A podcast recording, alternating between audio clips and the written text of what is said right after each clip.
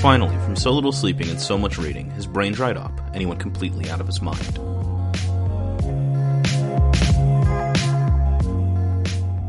This is Dried Up Brain, and I'm Nate. And I'm Andrea.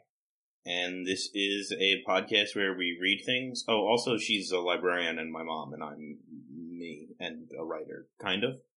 You can find my writing. You go to my Twitter. It's at Nate Osterman on Twitter. I don't know why I'm plugging myself in the beginning of this podcast. Also, Dried Up Brain has a Twitter account, which is run by Nate, which is at Dried Up Brains with an S. Yeah, because somebody else had Dried Up Brain or something. I don't remember why we had to have that S at the end, but we do, and uh, you can check us out there. We technically have two brains, so it's not that out of the Yeah, no, I mean it's, scope. it still makes sense. Oh, and then also fairly recently, I was on an episode of the Nerdy Neighbors podcast, uh, and I'll drop a link to them in the episode description if you want to check that out. We talk about comic books, which is also what we're doing in this episode Yeah. because we read the final volume of The Sandman by Neil Gaiman, uh, volume 10, The Wake, which has art mostly by Michael Zulli. There's some Charles Vess in here. Is that it? I think that might be it. Daniel Vozzo is in the mix. Other people are also in the mix. You can find all of that on Wikipedia and more. Oh, Jon J. Muth does the penultimate issue. So, The Wake, which Nate said is volume 10, is issues 70 to 75 of the Sandman series, published in 1995 to 1996. And the first three issues deal with Morpheus's wake, and four through six are standalones, but they're relevant to the wrap up of the end of the series. Yeah. So, uh, I mean, I guess we'll get into it. We'll talk about all the issues, and then at the end, I think we'll sort of go over our final thoughts on the Sandman as a whole, and then talk about what we're doing next. Yeah, that's the exciting part.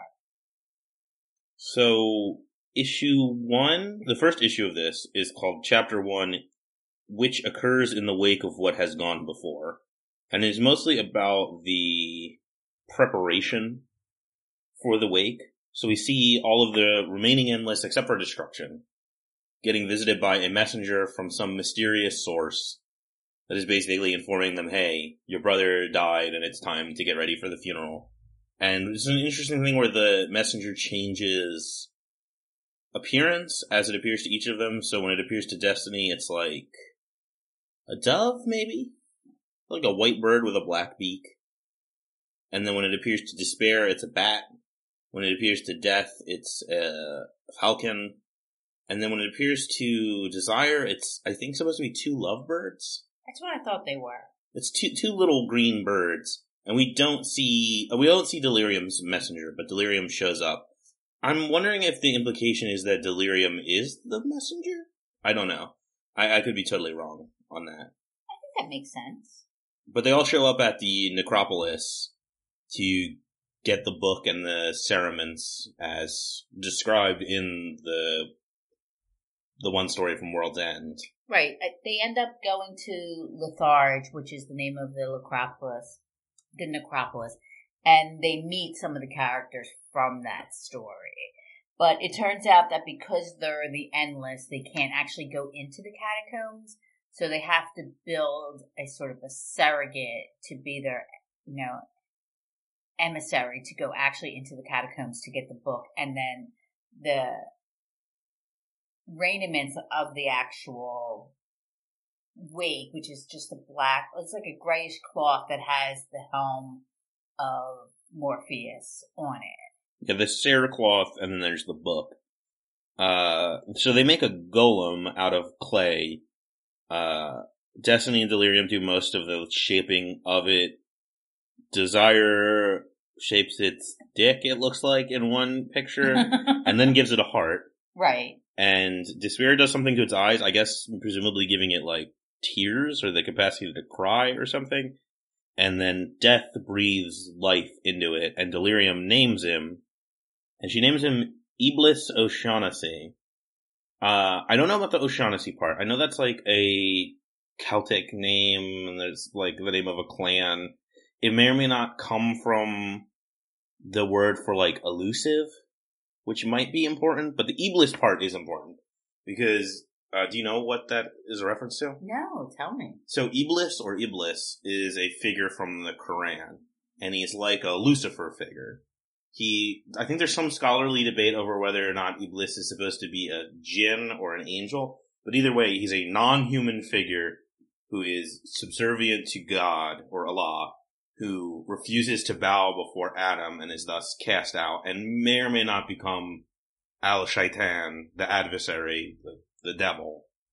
But I think what's important here is not so much that story, though there is some like irony in that this Iblis is a person made from dirt and the not biblical, Quranical. I don't know what the word is for something that applies to the Quran, but the scriptural Iblis refuses to bow to a man made of dirt, which is Adam. But what's important here is literally the name Iblis means remain in grief. Right. And I think he also becomes important in the second issue where he's almost like the minister who is um, arranging the wake and, you know, presenting the speakers and doing the sort of traditional role of what a minister would play in a traditional funeral service. Yeah. And so Delirium makes him a jellyfish to guide him through the, to light his way through the catacombs. Uh, and he gets the book, The Mysterious Voice, which we, I don't think we ever get an explanation for what it is. But we saw it before. It was the voice that spoke to Klaproth's master Right. when she entered the catacombs as a child. Uh, addresses Iblis and gives him the cloth, which we see has his uh, dreams helmet on it and the book, and then he goes back up. Yeah, and I think it's interesting because the first of all, visually, these three issues are very beautiful. Yeah, Michael Zulli's art is amazing. Yeah, it has like sort of a rich Art Nouveau feel. It doesn't have like a traditional comic book feel. It feels more like um, they're drawings, sketches. They're kind of very there's there's a limited palette. There's a lot of light um, stroke, you know, pencil strokes and things like that. It doesn't have a hard outline. It, I guess I don't know. Like What I think is going on here, at least what it looks like, is that it is pencils with no inks colored directly on top of with either pastels or chalk or some combination of the two. yeah, and I think it gives it sort of like a really rich artistic feel to it. Not like a traditional comic book, but but something because like when you think about the Midsummer's Night Dreams, which has a similar palette and a similar drawing style, but it has those darker outlines. This kind of seems more like dreamlike, more light, ethereal. It's really beautiful. And then the depiction of like Daniel, you know, he's so kind of like godlike he really does start to look more like what you think like dream if you think about dream he really looks like the king of the dreaming It's interesting the depiction of Daniel because Dream was never really. I mean, he was portrayed as like fairly ageless when people drew him. He was just kind of this like, you know, perfect androgynous being. But somehow Michael Zulli makes Daniel look significantly younger yeah than Dream. he really does he he does look younger Like if Dream is drawn to look maybe like he's in his 30s, Daniel looks like he's probably in his early 20s. Yeah, and I think it's kind of it's a good depiction because he's in this sort of nebulous stage where he doesn't have experience being the Lord of Dreaming and he's sort of feeling his way through. But then you can also sense like from the storyline when Daniel starts to put things back together in the dreaming while the endless are at the wake because Daniel doesn't go to the wake Yeah. you start to see that he is a newly made God who is trying to figure out what his role is, but he also has the memories and the information from Morpheus because one of the first things he starts to do is he starts to fix the things that the kindly ones destroyed in the dreaming. And he does that, I think, in a way to kind of teach himself how to be dream, but also to sort of kind of put a closure to what happened to Morpheus. Yeah, so I think sort of jumping ahead to talk about the, the story as a whole. I think one of the things that this these three issues together do really well is uh, Daniel's situation is really interesting because he's another aspect of Dream. He is Dream, but he's also not. He was Daniel. He isn't Daniel.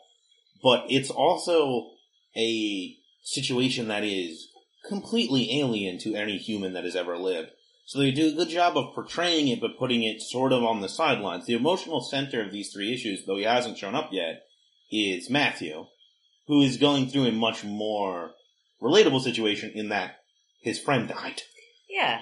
So the first thing that Daniel does is he has an interaction with King. Cain, who is, as we know, upset about his brother being actually murdered, not by him, And also permanently. permanently. Seemingly. So he goes to Daniel with this grudge and this sort of contract dispute Mhm. where he's upset because he felt like the kindly ones broke his pact that he had, which was that he was the only one who can kill Abel and Mhm. pretty much says, you know, bring him back so that I can, you know, have my justification for this contract.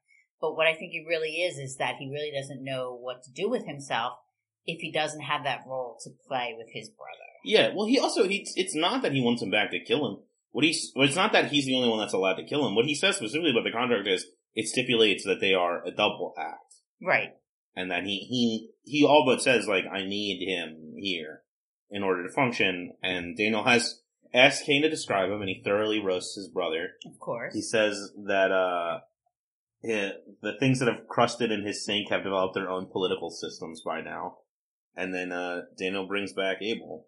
And then this is also another important moment is that uh, Cain tries to call him Morpheus, and he he declines that name.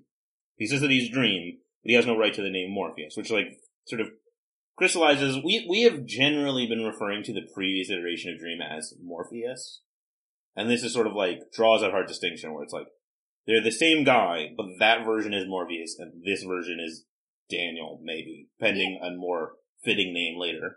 I always felt like Morpheus was the individual entity Mm-hmm. who was the Lord of Dreaming. So Yeah. to me, it seems very natural that Morpheus is dead. There's a new king, and his new king is named Daniel, Yeah. or whatever he ends up being called. Because he kind of declines the name Daniel later too, but we'll get to that when he when he spoiler alert talks to his mom. But I think the thing with Matthew is this sort of Matthew is having this like extended existential crisis that goes through all three of the issues where he really doesn't know how to process the feelings that he has about Morpheus's death. Mm-hmm. And I think that's very relatable. He's upset that Morpheus, as his friend, has died. He's confused as Morpheus as his employer about what his new role is.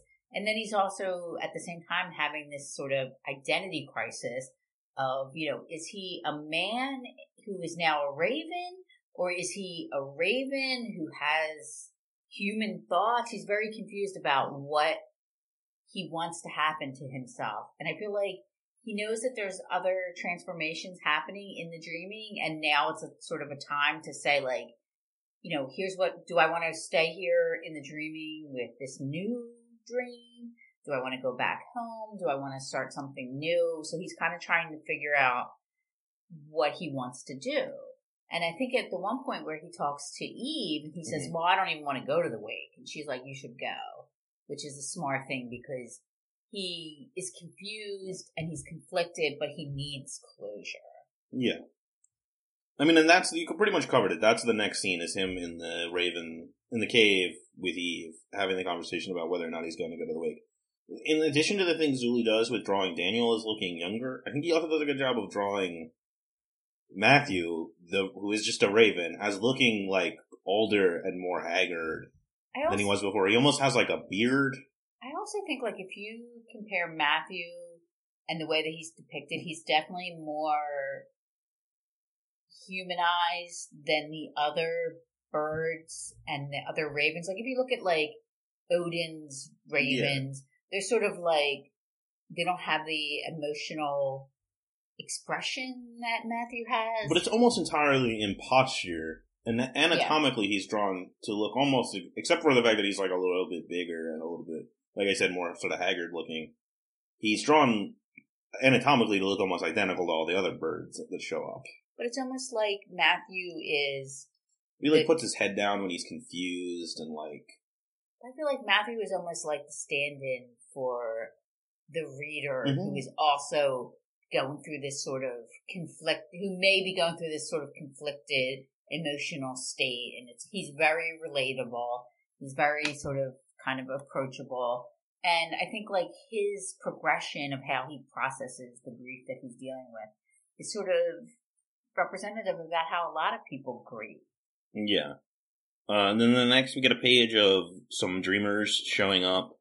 It's kind of like be at the greatest wake. hits of all the Yeah, we get Nuala, who's at one of the free houses, not necessarily the Inn at World's End, but something like it. There's Rose, who's uh, what is she doing? She's at her mother's house, yeah. I think going through um. She sits by the, the old doll's house and looks at photographs in a glass box. It seems like she's. I assume she was going through Zelda's stuff. I think she is because she had she talks about the spiders in the box. I think this is right after she comes back home from England and she thinks that she may be pregnant. Yeah. Oh, and then uh, Richard Madoc shows up. Uh, that guy. He's able to put some words together in an order that no one has ever put them before in his head for a bit, and then he dreams. Yeah, I think like a lot of people like Tatiana and the angels, Duma, and I don't know if Lucifer is still there or he shows up. Lucifer shows up eventually. But Bast is there, Rose, her brother, Hob, Lyta, Yeah, I mean, 'cause we what we get for a while is Calliope shows up at one point. Yeah, what we get for a while. Sorry.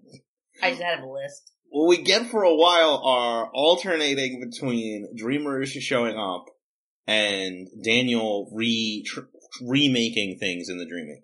So we see Nuala, Rose, and Richard Madoc, and then he remakes Merv. I like how he, it, there's no dialogue. They just show him in sort of the busy work of planting a pumpkin patch and then building the frame of Merv. And Mhm. then, you know, he puts them together and then he just sort of lights a cigarette and he's talking to, uh, I don't know who he's talking to. He's talking to the Corinthian and some unnamed bird guy. Yeah. And then he's just kind of like, so what the hell are you looking at? Like, then you're like, okay, Merv's back. And then we see uh, Lyta, Alex Burgess, and Hob. Then he tries to remake Fiddler's Green, who declines. He says that, you know, remaking him now would make his death meaningless, and he lived his life, and he just wants to to rest. Uh, and he, he lets him go. I think it was also interesting. Yeah, that's interesting. But and then it sort of cuts to Tatiana and the angels, and then you have this sort of small story about Bast who has to sort of siphon off the small amount of worship from a kid at a cat show who falls in love with a cat to get enough energy to get herself to the dreaming. Mm-hmm. And I think this is really important because this is sort of a very clear indication of like the, the sort of style and what he does when he writes American Gods. It's very clear that Bast is a god that had fallen out of favor and is sort of on the peripheral of existence at this point. Yeah. Yeah, yeah. I think all the God stuff in this is pretty, pretty clear that it's him working through the ideas that he would eventually sort of crystallize in American Gods. Uh, then dreamers all show up. We see that Burgess shows up in the dream as a child. Hob shows up looking like he did when Dream first met him.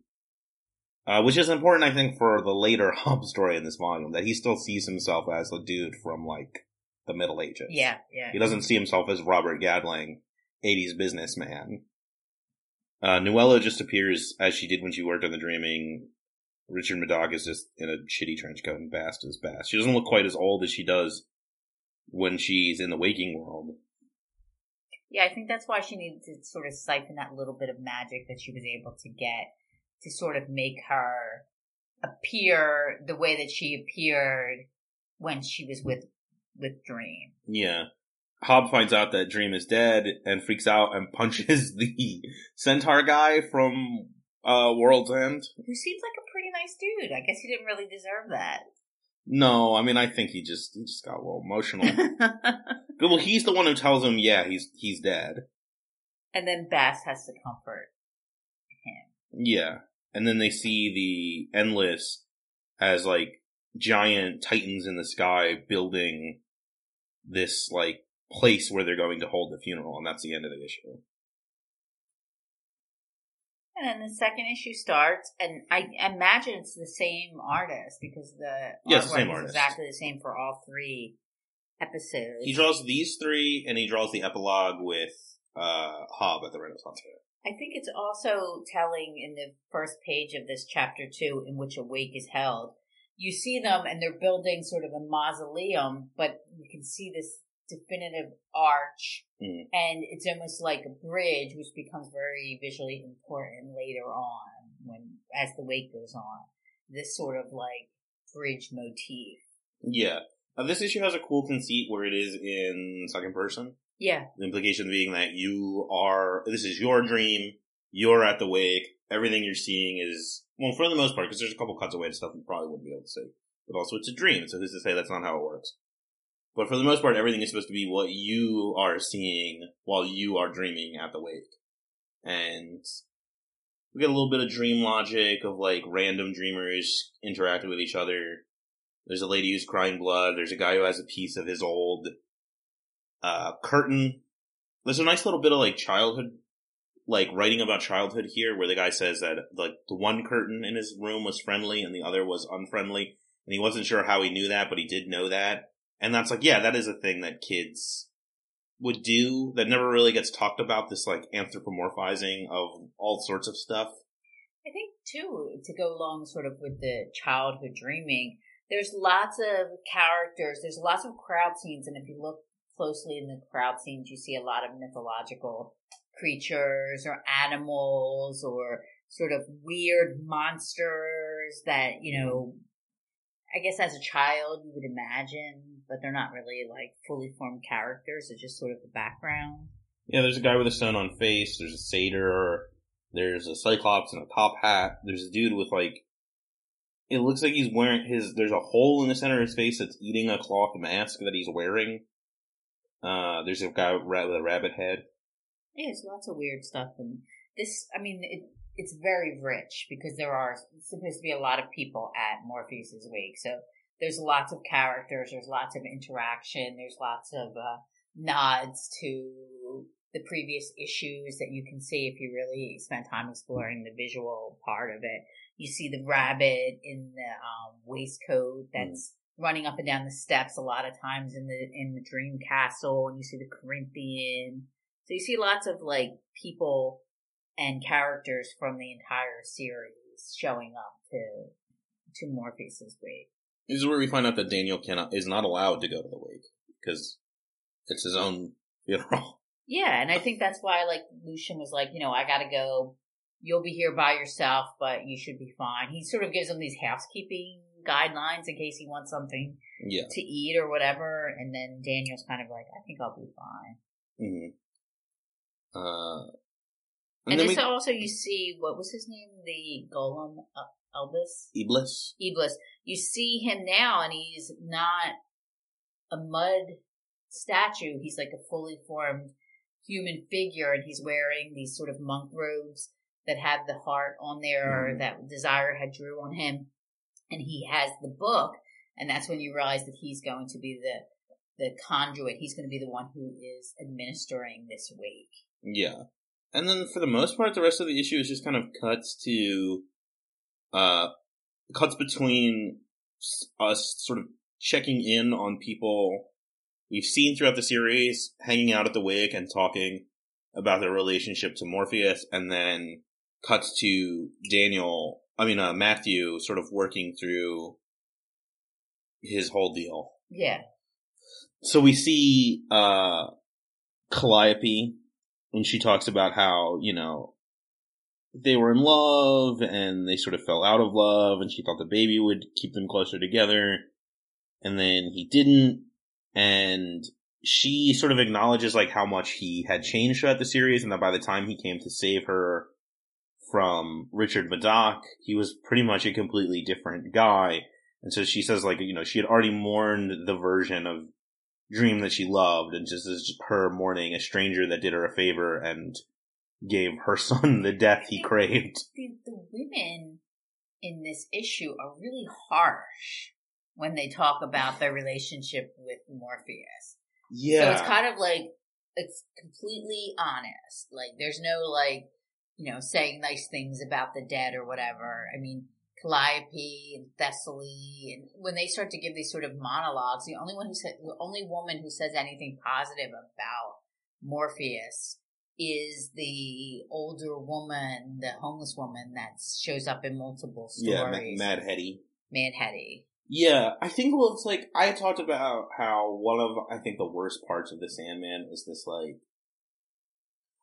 like whiny, Byronic, Morrissey. I have to learn to forgive the women who hurt me thing, and I think that it's just I think that Morpheus does a lot of changing, but I also think in like ten years he was writing this comic, Neil Gaiman did a lot of growing up, and this the giving these characters an opportunity to talk about Morpheus and his relationship with them in this really frank and kind of uh, brutal way occasionally is him sort of apologizing for some of that bullshit earlier in the comic because it, it becomes pretty clear that like Morpheus is the one at fault in almost all of his relationships falling apart. Yeah, I think that's true. But let's talk about a really a really weird part of it. The part where Nuala shows up with her brother and then Oh, this part rules. So, yeah, so Nuala shows up and she says her thing about like, oh, you know, I loved him. It's interesting. Uh, I have this thought about. I feel like in almost any other story, Nuala would feel like a sh- really shitty character, and her like love for Morpheus would come across as bullshit. But I think here, because Morpheus is such a fully aesthetic, like realized and three dimensional character, while still maintaining like this this level of unknowability and mystery to him, I think her feelings for him make sense because they're kind of the audience's feelings for him. Right. Like you would feel the way Nuala does about Morpheus if you knew him in person. And so she talks about that and she sort of struggles a bit with her her guilt over calling him away from the dreaming in the kindly ones. But then a dude in a robe shows up, a dude in a cloak shows up. And while they're arguing about how Cluracan had appeared to her as the Bogart in the previous volume and said those mean poems to her and then pulled the glamour off. And then it is revealed that that was not Cluracan. It was in fact his nemesis, the stag that he had created when he strayed off the path in the dreaming, who looks exactly like Cluracan. Except Except he has antlers. he has antlers. And he's just very casual and calm and he's basically like, yeah, I'm gonna destroy you one day. And it won't be here and it won't be in Fairy. It'll be somewhere where you're alone, and uh, I will be there and I will destroy you. It's kind of like a, almost like a nod to the sort of wild hunt kind of motif that we see a lot in fairy stories. Mm-hmm. Yeah, but I like how like he's just so super casual about. It. And Cluracan doesn't even seem that upset about it. He's just like, yeah, okay, like that's what's gonna happen. Well, I mean, Cluracan thinks he's invincible. I almost want to see that story. Yeah, I actually I would really like to see that story. I'm. I don't know. I don't know if anyone's ever tried to tell it. I would be interested if like Neil Gaiman wants to come back and write that story. I would read it. Uh, and then like Cluracan does seem kind of upset about it. When he leaves, he sort of has like his head in his hand, and then he just immediately goes back to drinking and partying and calling for a fiddler to play. And then Titania is basically like, uh, I'm gonna keep my feelings about Dream private, as I'm sure he would keep his feelings about me. But that you see this sort of it's Thessaly, Tiana, and Calliope all standing around having a conversation about their former lover. Yeah. Uh, Matthew goes to visit Daniel and yells at him. Daniel says that he saved his life even when he was a baby from getting that knife thrown at him by the Corinthian. Daniel does not, Matthew does not believe that. Yeah, I don't know why. And then at this, they make a deal here where Matthew asks to be sent to wherever the ravens go when they're done being ravens. And Daniel says he'll do it, but only after the ceremony, and only if he still wants it at that point. Yeah, and I think that's good because that gives Matthew time to sort of figure out what's going on. They never actually tell you where the ravens go. Yeah, I mean, I, well, it's important. I I think a little dude I like to call Cain might have something to say about that. Because there's a couple things that don't get revealed. A, we don't find out where the ravens go. There's something else. We don't find out what the voice is in the catacombs. Yeah, that's true. Another thing I thought was interesting was that Daniel remade Gilbert and he remade Abel and he remade Merv, but the Griffin he doesn't remake. He gets a new Griffin. Well, if all of these things happen in chronological order, then it makes sense because he hasn't remade anyone, and then Cain shows up and says remake Abel, and then he starts remaking people, and he gets to Gilbert, who says he doesn't want to be remade. And if the next thing he does is go to deal with the Griffin and choose to let the original Griffin rest and get a new Griffin from another place, then that makes sense. Like that's him learning. That makes sense. And then, but it turns the the Guardians into again another sort of me- metaphor for Daniel himself, where they're the same. It's the dragon, the Pegasus, and the Griffin, but it's different because the Griffin is different. Right. They're the same. They're like the same thing. They are the guards of the door, but they are a different configuration with presumably a different like chemistry between them because one of them is completely new. Uh, Rose talks to Lyta and says that she's pregnant. Lyta is super dark and tells her to kill it, kill it now before it breaks your heart. And then there's a real funny interaction where they're walking away. She's got Rose has Jed with her, her brother, who looks like uh, Shaggy now. Yeah, I was just gonna say he really does. I mean he's a Got- teenager now. But you know what? I'm kind of over Lyta. Yeah, no, Lyta sucks. And it, I mean, it's just like, she never takes responsibility for the things. She's kind of like Thessaly. She's not like a lot of the women that are depicted in, you know, and even Calliope to a certain extent. They, they never take any responsibility for the choices that they make. I think Thessaly takes responsibility for the choices she makes. She just doesn't care. Uh, I don't know. Lyta's a weird. I mean, she's a tragic figure. Like she's manipulated, but she lets her. Not that she lets herself be manipulated, but like she gives into to rage and into looking for an easy solution, like a superhero, when she's actually in a much more complicated story. Um, but she's a real sad sack and a jerk in this part. But then they're walking away, and Jed's like, "Oh, you know what's weird? I that woman and her old man used to live in my head. I know. It's like she's presented with Jed, who has a legitimate beef to hate her, Yeah, and he doesn't, but she hates everybody that she has no legitimate beef to hate. yeah.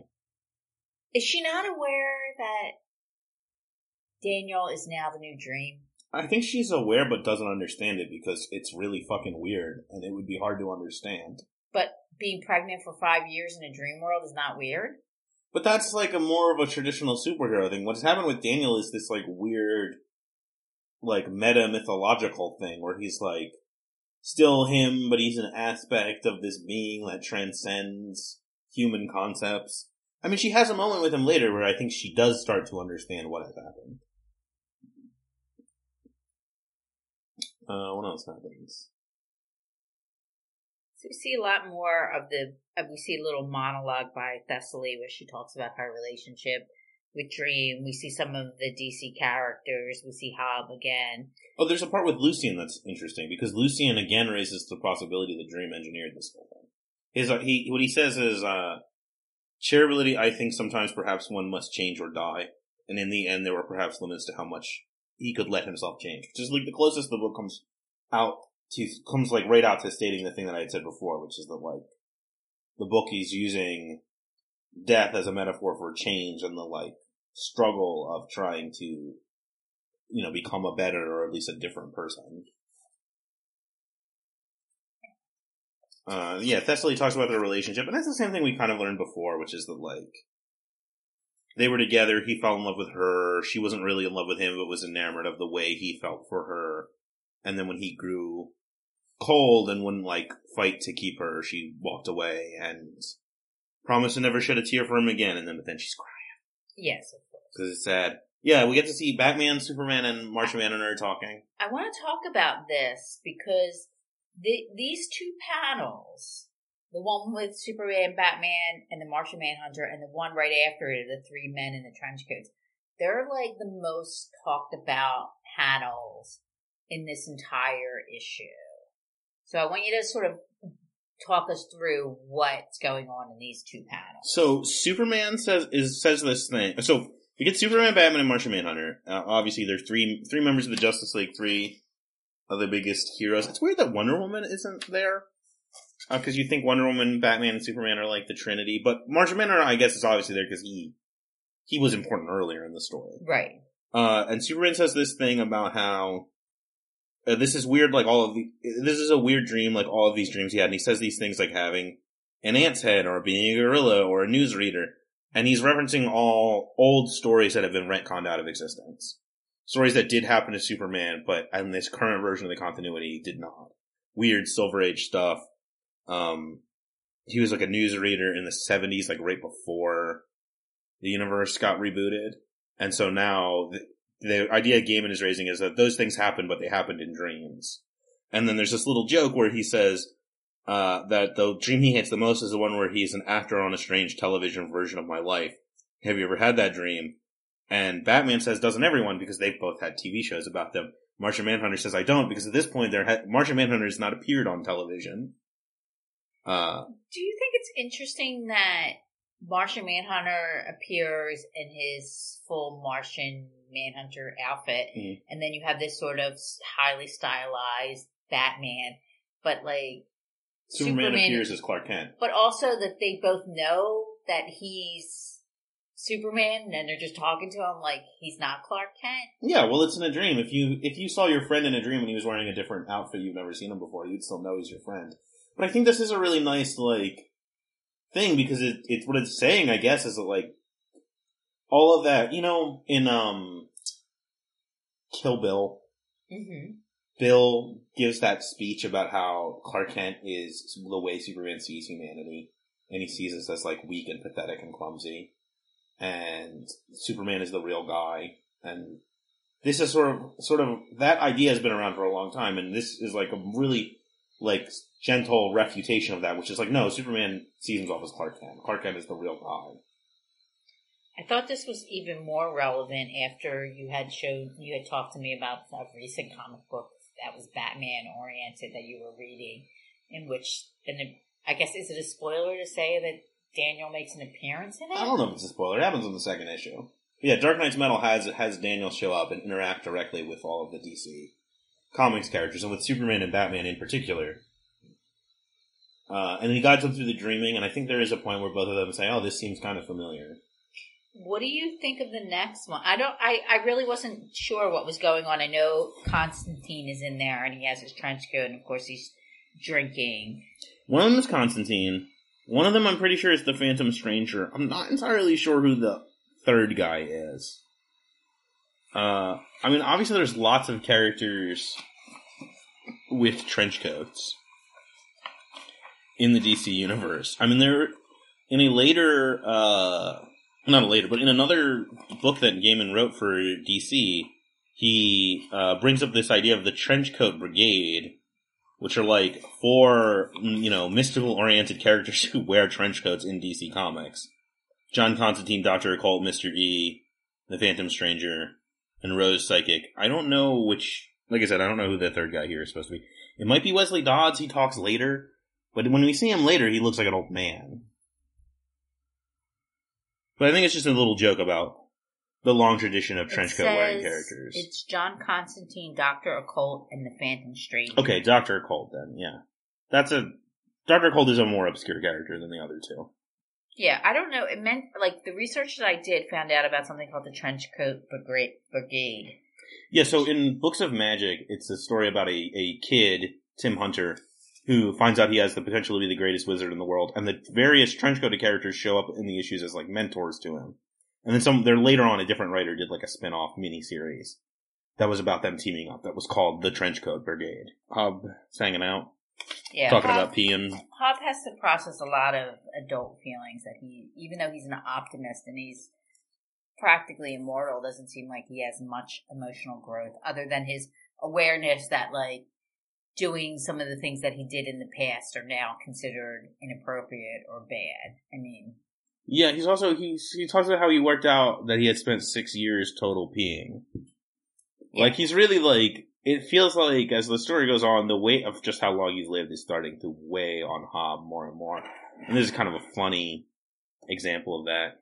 Uh, So then the books cut to a small interlude where we see Matthew talking with the Endless. And I think what's interesting here is that Death is depicted in a red dress and she's not wearing her traditional black garb. mhm. They asked uh, Matthew to speak at the funeral. He says a weird thing where he talks about how uh, it's, like, oh, you know, I remember Tom Sawyer, and they show up in the middle of their funeral, and uh, he does a very good impression of Morpheus, and he says, "Wouldn't that be just like him to show up halfway through?"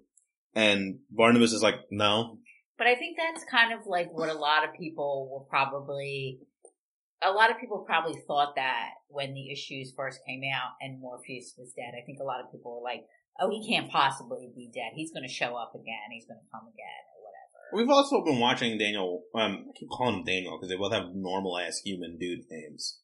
We've been watching Matthew work through the stages of grief, and now he's at denial. Yes. He only is in denial for like two panels, but he does get to denial eventually. Well, he's a Raven. He doesn't have, he doesn't have as long a lifespan to mourn Morpheus as, as, you know, the Endless do. I think this whole this issue in particular is really interesting to me from like a like structural standpoint because this feels like a thing you would not get in a similar comic today.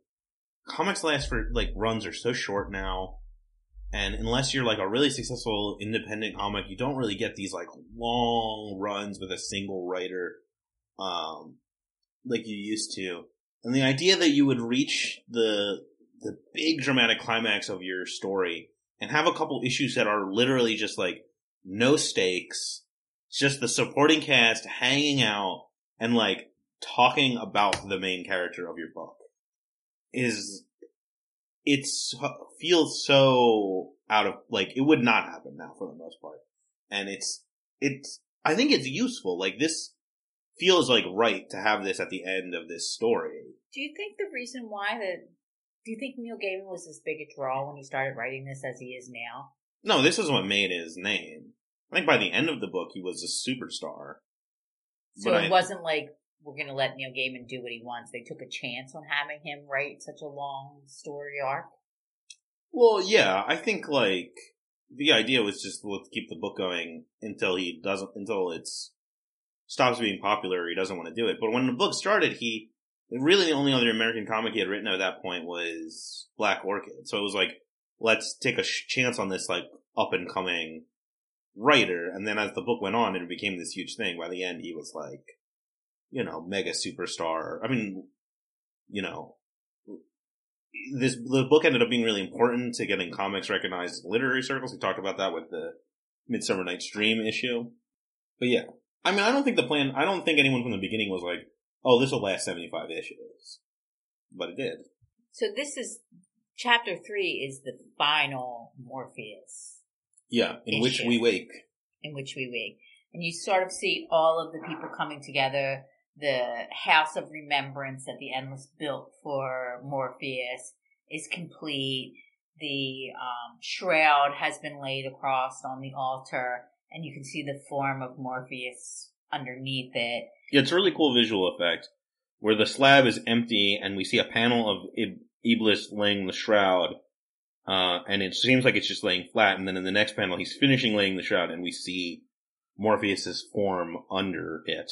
I really, this is one of my favorite of the sort of layouts, the sort of stylized layout that they use for the the actual wake part of the service. And then you see one of the, you see a long, tall panel of one of the endless, and they're sort of drawn in this Art Nouveau style. And then each of them has this sort of mound of flowers that come out from the bottom of their where their feet are and sort of goes across the bottom of the page. And then you see these short little panels where each of the endless are talking about their brother. And then it starts with destiny and then you can see them talking. And i think this sort of almost it's almost like a stained glass window. The design is sort of very beautiful and they're drawn in this art nouveau style with these rich sort of flowers and these motifs symbolizing them and, and their job as part of the endless as well as sort of on the side telling this story of what their you know their eulogy is for their brother. Yeah, Destiny's the first one to speak, and uh, he is very formal, and he basically says, "My brother was very good at his job, and now he's dead." Uh, which, and he's reading it directly from his book.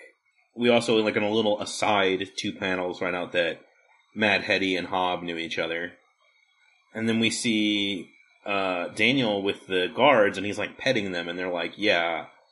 This is how we know you're different because Morpheus would never do that. He would, you know, he would feed me after The Pegasus is like, he would feed me apples from his hand and he was very gentle mannered and kind, but like he wouldn't have petted me. I think that's also part of what makes Daniel seem so young compared to Morpheus because Daniel is a child that gets morphed into this young adult god, but you know, he's still childlike in that he wants to pet these animals. And I think it's sort of a callback to when he went into the dreaming and he was a child Yeah. and he was like friendly with Goldie and he sort of interacted with the people who live in the dreaming. He's also Matthew says that thing about Huckleberry Finn and Tom Sawyer spying on their own funeral, and they're like, "That's not. Wouldn't that be so like him to do that?" And Barnabas is like, "No." But also, that's what Daniel is doing. He's hanging out outside of the hall, like not quite listening in, but like sort of paying witness to his own funeral. Well, I think And he's al- distracted from that when a hobo with some, uh, shows up. well. First, we see Desire, and she does her. Oh, it's in between. It's De- Destiny, and then they're hanging out, and the hobo shows up, and then Bast speaks and talks about how they, you know, they weren't weren't lovers, but you know, they were Oh. they had this connection. Oh, yes, I see. He shows up at the very last panel, and then it cuts to Yeah, but you kind of already know who he is by that point, right? He's got the vest. Uh, Bast talks about how they weren't lovers, but they were. They have this connection, and she regrets the things she didn't say, and that she's he's gone and she's old. And I mean, this this feels like the end of the the like Bast is gonna die arc that we had seen Yeah. throughout her appearances. Like this makes sense that this would be like the last we would see of her. Uh, there's a cut to Jed and Rose sitting in the audience talking about whether or not she's pregnant, and uh, Jed's just sort of the Emperor of the U.S. is sitting on one side of them, and Darkseid of the New Gods, the embodiment of evil in the universe, is sitting on the other side of them. Natch. It's another Jack Kirby creation. And Jed says that families both rock and suck. Yeah. Which, like, kind of is the one of the major theses of this whole story. Uh, and then Desire talks, and it's basically just like, uh, everything would have been better if my brother and I didn't know each other. He sucked. I like this Sorry, depiction dead of. Desire, though. This sort of very 1980s Duran Duran Mm-hmm. androgynous Desire wearing this like tuxedo suit that's a very feminine cut. They're wearing like a baggy tuxedo with opera pumps and like an ascot, but no shirt. Yeah. So it's kind of, it's like all in on this sort of androgyny, which I think is very, I think it suits Desire very well. And I think this depiction of him or her is sort of, or they, Yeah. I think the thing with desire is sometimes desire it presents in a masculine aspect, sometimes desire presents in a feminine aspect, and sometimes it's some desire presents somewhere in between. Also, when um, Destiny is, I mean, you know more about flowers than I. When Destiny is speaking, he's surrounded by blue and pink flowers. I don't know what they're supposed to be specifically. they look like hollyhocks. That's important symbologically, and I don't remember why, but I know it is. And then Desire has the red roses. Yeah, the roses, which have been a recurring motif with Desire Uh huh. from the beginning. Also, is there something to? No, never mind. Uh, they're just standing at a slightly different angle. Uh, then we cut back to Daniel and the hobo, and it's destruction. Yes. She's passing through on his way to somewhere else, and he has. It's interesting because we have all the other endless are there with the dead Morpheus, and they have their moment of remembrance with him. But destruction, who's all about change and moving forward, has his moment with the living Daniel, which I think is really appropriate for his character. And he he sort of gets to see that like, you know, he was both right and wrong. Morpheus changed, but he changed in a way that was like not changing. Mm-hmm. He didn't abandon his station. He didn't shirk his responsibilities. He faced everything that he was head on, but in the end still became something very different than he had been before. I also think that Destruction doesn't want to see the final manifestation of his brother and prefers to sort of have this memory of the last time they met. Yeah. And then I think he sort of, he's also, I guess, one of the first endless to be optimistic about the change that Morpheus goes through. It's also him shirking his responsibilities in the last one. He's destruction, and he's like, oh, I'm not destroying things, I'm out and creating things. But he, going to the funeral would require him to face the direct role he had in Morpheus's death, because it was in the quest for him that Morpheus killed his son and opened himself up to retribution from the kindly one. He, whether intentional or not, helped to facilitate the destruction of Morpheus, which is not a thing that I'm sure he, I don't think is a thing he wants to confront. But I also think in like a whole meta way of him being destruction, he's destroying.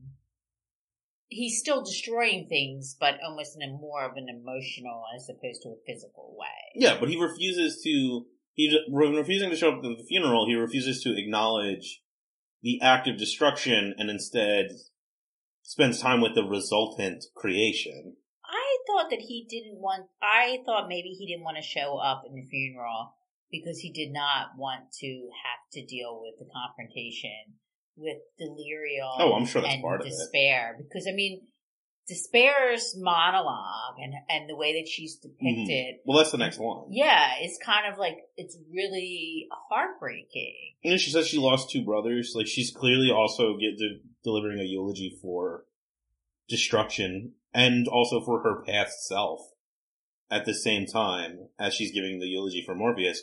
Who'd have thought that despair would be a really sad character? Well, I we know she's a sad character, but I I, think she sort of gets shortchanged, and I her and Destiny? Destiny really are the least fleshed out of all of the endless.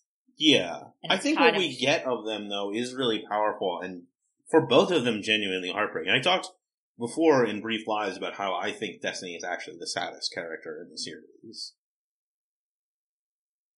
Uh, yeah, and I think he's sad because he's kind of like everyone's like, "Oh, you got a short change," and he's like, "No, no, it's good, it's fine. I like being this way." mhm. I Actually, like- I think it's super cool that everything happened the way it did. Yeah, I love order, and I was not surprised because I knew what was going to happen. I saw it in my book, so I was not shocked or hurt or had any emotional fallout from what had happened, which I think is kind of like I can't tell if uh, Desire is standing with wilted roses or if they're supposed to be like nightshade. I think, yeah, they're kind of. It's hard to tell because the leaves are sort of not distinctive. They're like a dark purple, and I can't tell if that's them trying to draw the wilted roses or if that's they're supposed to be purple flowers. Uh, she cuts herself some more, which obviously we know means she's crying, but she can't cry. Mm-hmm. Uh, it's very sad. Uh, and then Wesley Dodds gives a, a eulogy, and he basically says, like, I didn't know the guy, but I feel in a way that everything I had came from him. Which is true, like, in story, we know that he, he exists because he's sort of the universe trying to make a surrogate Sandman, but then also metaphorically, because, like, Dream is the Lord of Stories, and he is a character in a story. Uh, and he's like a sweet old man. Uh, Duma doesn't say anything but cries crystalline tears. What? What about the other angel?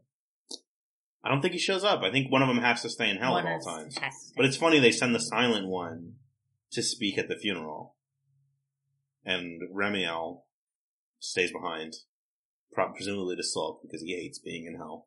But yet he is the one who, of the two of them, is the best at administ- being a manager of hell because he's much more of a bureaucrat than hmm Duma. But it's interesting because Duma. Not, I keep saying it's interesting.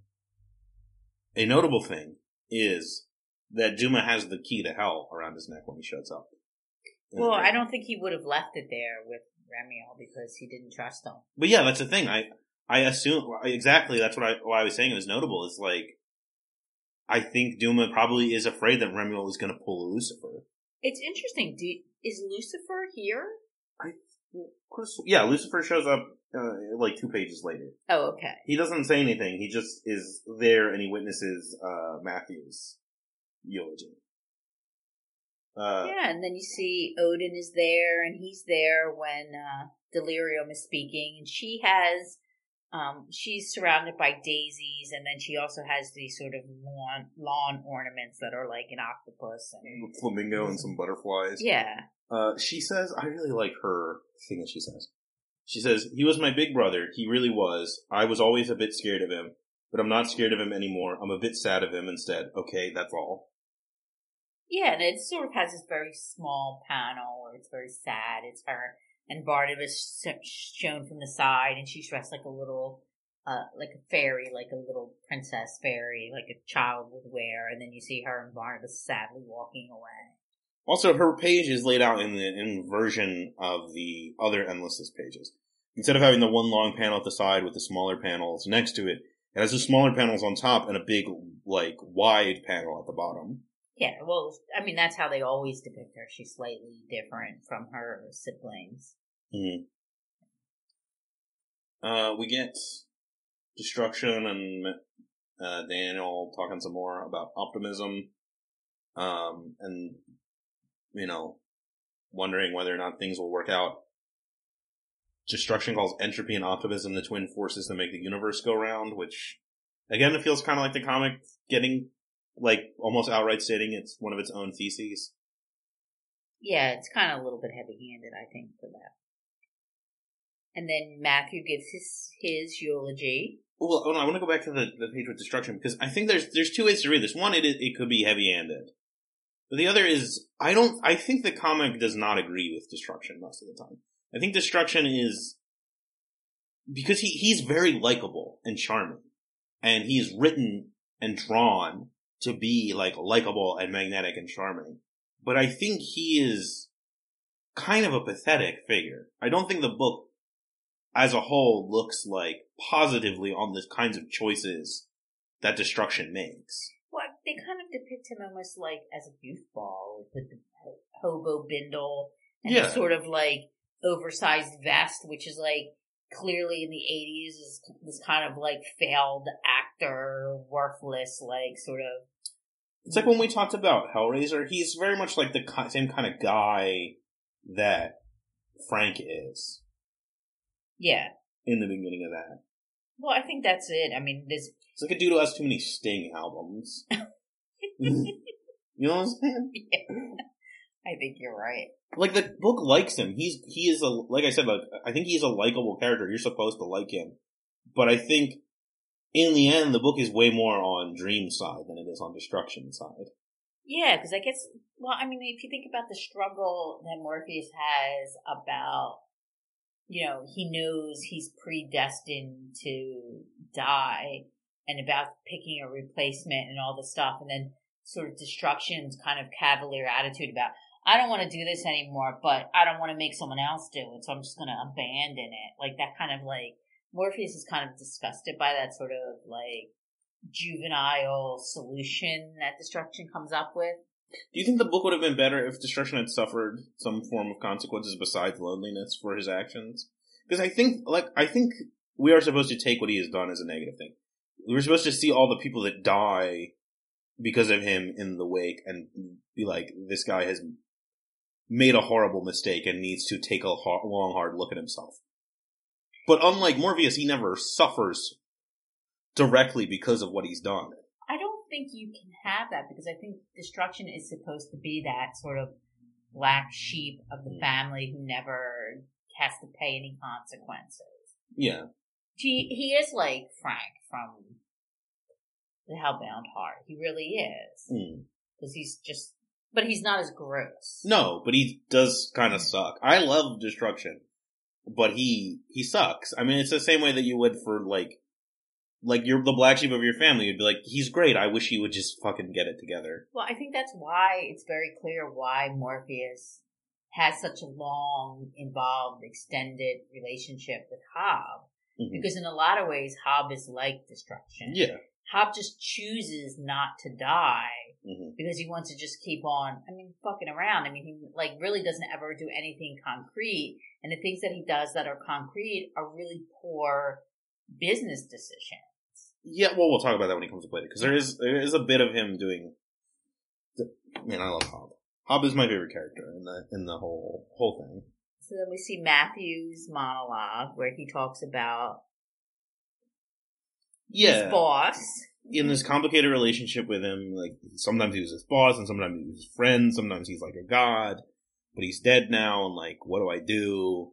And I mean, it's him reaching acceptance. And I think it's also him, again, being the surrogate for the reader, working out our feelings about Morpheus and the way that his story ended. Uh, we see Mazikeen and Lucifer looking on.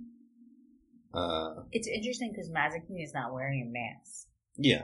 which she usually wears, she had worn in the whole, when she appeared in the series. I think it's also interesting at this point where you start to see Morpheus's shroud so, sort of more from being like a covering of his body and being like almost like wrappings and, and Yeah, like a becoming, mummy. becoming like a mummy, yes. Uh, I like the bear giving his little monologue. Oh, I wanted to go back to, to Matthew's thing though. He says that he was the most important person in the world to him. Uh, you know, and now all that he has left of him is his memory. Uh, but I think it's also like this is him coming. He talks a little bit about Daniel being like a kid, and I think this is him like coming to the decision that he makes at the end of this story. Yeah, he's like working through it in the monologue about what he's going to do with his. I think he's also in a way in this this scene kind of a stand-in for Neil Gaiman. Yeah, like talking not about Morpheus, but about Sandman the book. could be. Yeah, and then we just get a bunch of cuts, quick cuts to different eulogies. So there's the bear.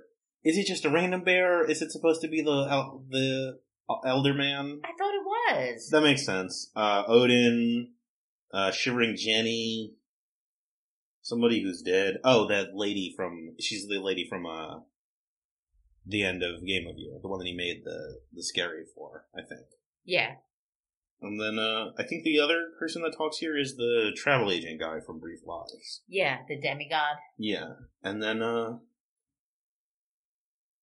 it talks about how you're always going to be haunted by these. Again, it feels like Gaiman, the writer, addressing you, the reader, about Sandman, the book, and his hopes for the profound effect it will have on you.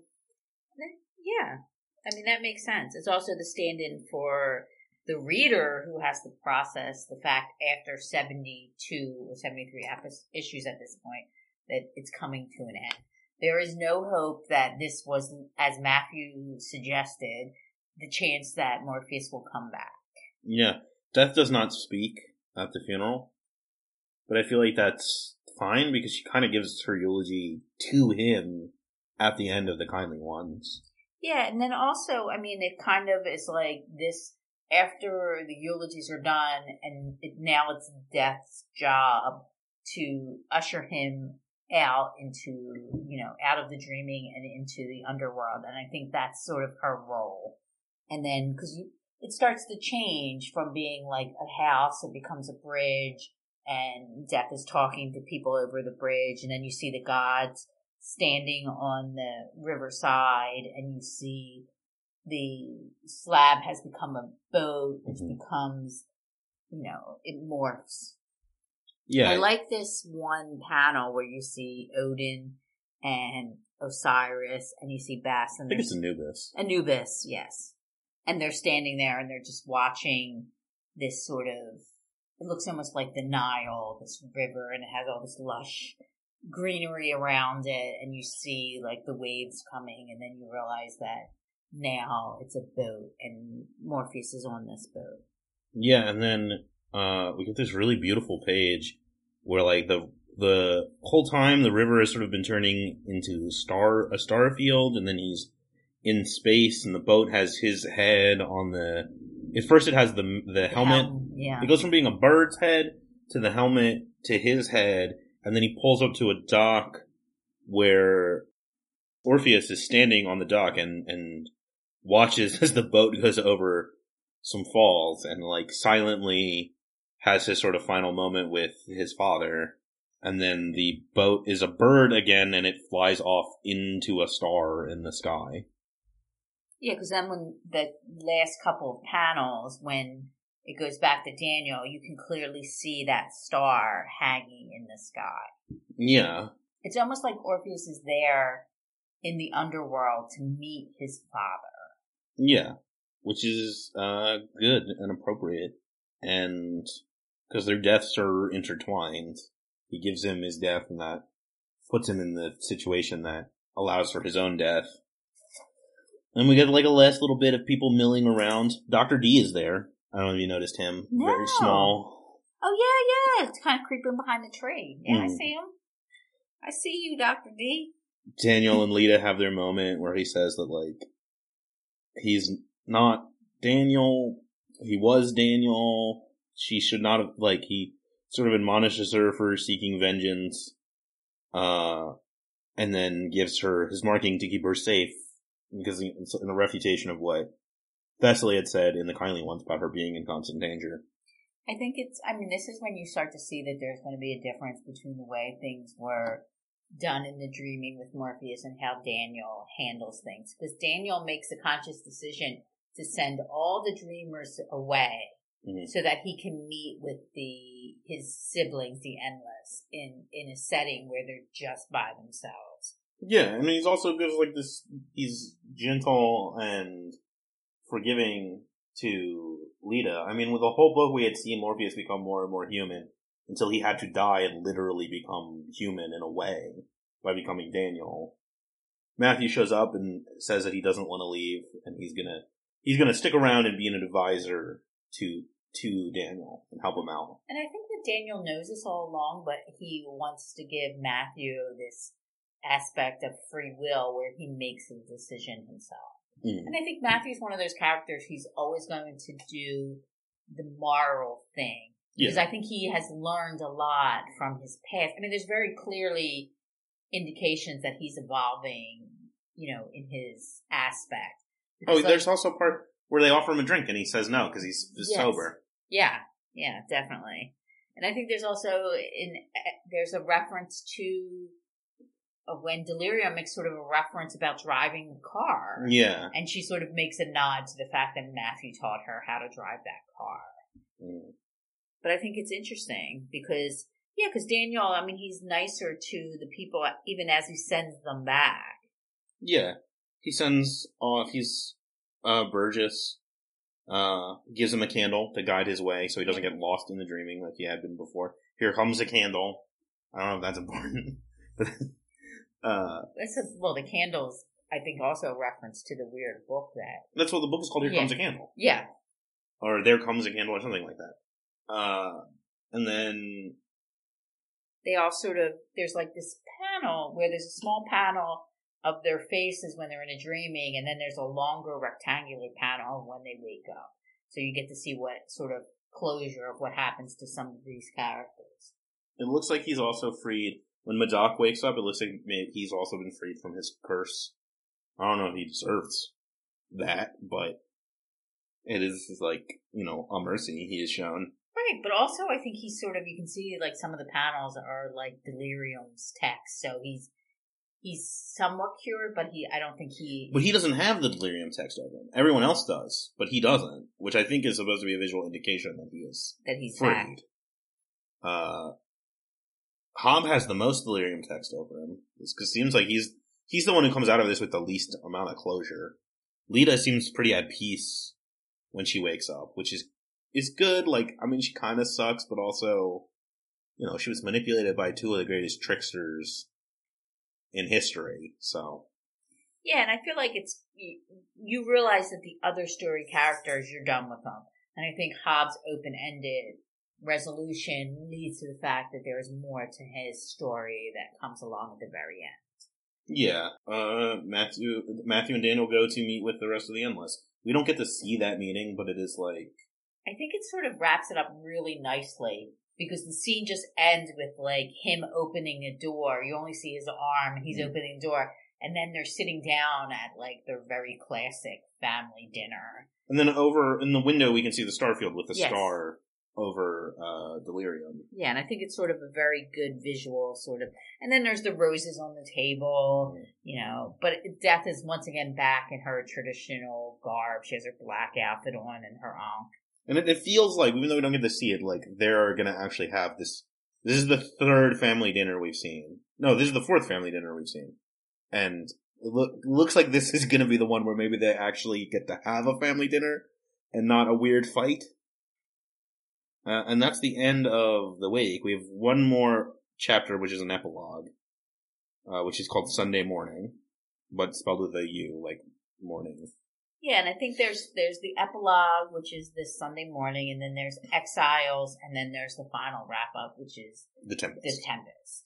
So Sunday morning is Hob has a new girlfriend, Guinevere, and she takes him to a Renaissance fair, which is such a funny premise. Like it's the most natural thing to do with him. Uh, and it's like the perfect like punchline for Hob's character to go out on, where he goes to this Renaissance festival. He hates it. It's inauthentic. It's not gritty enough. He's also still struggling with Morpheus's death. he looks a lot like George Carlin too in this He does. instance. The drawing, it's it's kind of like a weird comical like fish out of water reversal Mm-hmm. in that like he's a man out of time because I mean he makes a lot of references to like you know this isn't really authentic like stuff you always hear at a Renaissance fair and he's kind of like you know his depiction of what he actually remembers about the Middle Ages and what's actually happening at these Renaissance fairs. it's funny because like he he's so negative. Like he's like, oh, you know, actually the Middle Ages awful and smelly and terrible and miserable, and it seems like he's just being like a prick. What you gotta realize is that he lived through those times for real and chose to keep living. Like he doesn't. I don't think he looks back at his past as like a gross, awful nightmare time and why would you ever try to recreate it? I think he is genuinely heartbroken that it, it does not feel authentic. authentic and he doesn't see the beauty that made him want to keep living when he was actually living through it. Yeah, because I think he like I mean he's upset about a lot of things, and he talks something like about something called vegetable wool, which ends up being cotton.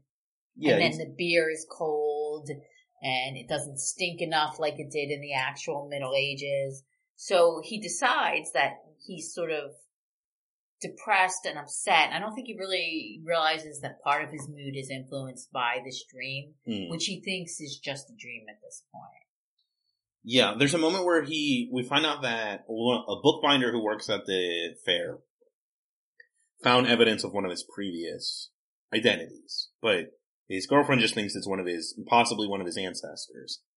And he goes there, and this is where I think it's like, when you were talking about, oh, he never really did anything like of value, I think him being a bookbinder was like him trying to do something of value, and he's clearly like heartbroken when this guy hands him the book and it has the dedication to Laurel, which I believe we saw him mourning in an earlier story. And Yeah, and I think it's good though because a lot of the stuff that Hobbes does is really not the best thing. Like at one point where he's a slaver and he has that sort of epiphany about that's not so good. We see that with the story about the Leviathan.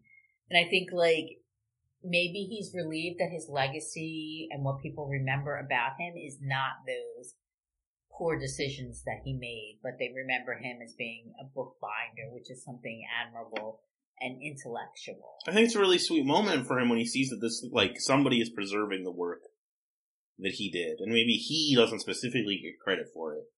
But, like, someone cares about the stuff that he made. Especially because earlier, a big chunk of the early part of this story is him basically begging his girlfriend to be madder at him about the role he played in the slave trade. But without ever actually being able to tell her that he was an actual slaver. Yeah. And then she just sort of sees it as, you know, as the like a modern sort of liberal guilt that he feels in general. Yeah. And uh he goes drinking. He drinks a lot. And then he finds and it's like such a great little he, I mean, it's a ruin a little bit because he calls it out, but it's such a great little like visual metaphor when he finds the condemned grog house on the fairgrounds and he goes to drink in it and like it's this like big creaky visual metaphor for himself and his own life and like what he's putting himself through right now. But I also think that it's almost exactly like the instance of when he would have. I think he's subliminally bringing back the dream that he has and sort of even before death shows up, he's sort of becoming, even in his like subconscious, aware that he, Dream has visited him in his own dreams before. Mm-hmm. And now he is sort of calling back the parts of the dreams that he had with Dream and maybe coming to the realization that his dream was an actual thing that happened. Yeah, and you know, he would always meet Morpheus in the alehouse and the inns and now he's in one, and it's all the lights are off and it's boarded up, and his friend is dead.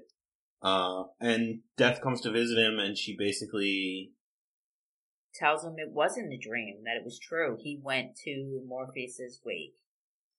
And she offers him another chance to die, and he he refuses again. He still wants to keep on living. Well, because he's like almost like that eternal optimist. Mm-hmm. Like he's like, well, I want to see what happens next. I want to spend more time with Gwen, you know, he, you know, he falls in love with these women and he falls like deeply in love with them and he ends up mourning them because he's immortal and they're not. But I mean, it's sort of. He, he, he talks about like death being the slow thing. It, like, he says, I'm just to read what he says. He says, I think it's a slow thing, like a thief who comes into your house day after day, taking a little thing here and a little thing there, and one day you walk around your house and there's nothing there to keep you, nothing to make you want to stay, and then you lie down and shut up forever. Lots of deaths until the last big one. And we see him talking earlier in this issue about all of the people he knows who have died, now Morpheus amongst them. And I think it's really beautiful that there's still stuff around the house that makes him want to keep living. Well, that's what I think. You, I mean, you're kind of really expecting him to like take death up on the offer, but then in true Hob way, he's like, nope. And then it sort of gives you this sort of optimism that like, in some way there is a part of the story of the Sandman, even like destruction is off on his own and now Hob is still around, that there could be things still going on. And then he has a dream where he and Destruction and Dream hang out on the beach. Yeah, that's kind of weird. I don't really know what to make of that.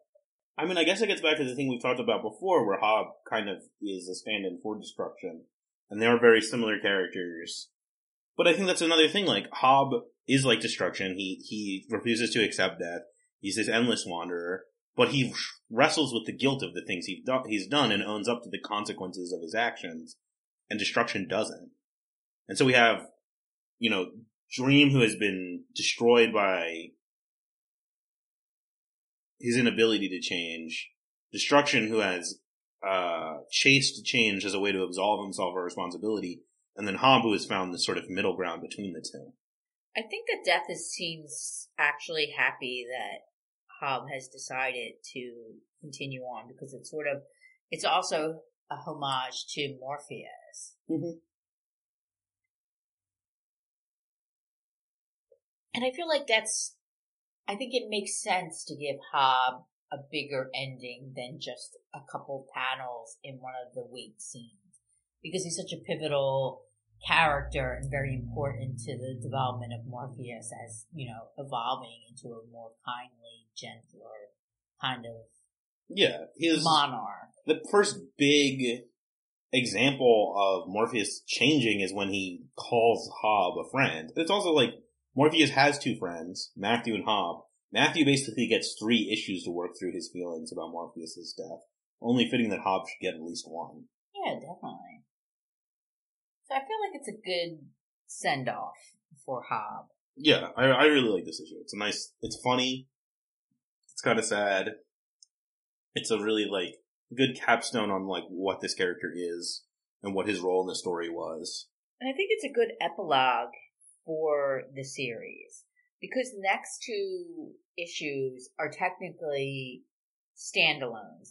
They follow the same formula where they have, you know, they're more of a larger story about something unrelated to the overarching storyline of the Sandman series, and they have very small parts where the endless show up. Yeah, this one is the Exiles. The next one is the one I'm the most baffled about. I think Tempest is a really fitting end to the series.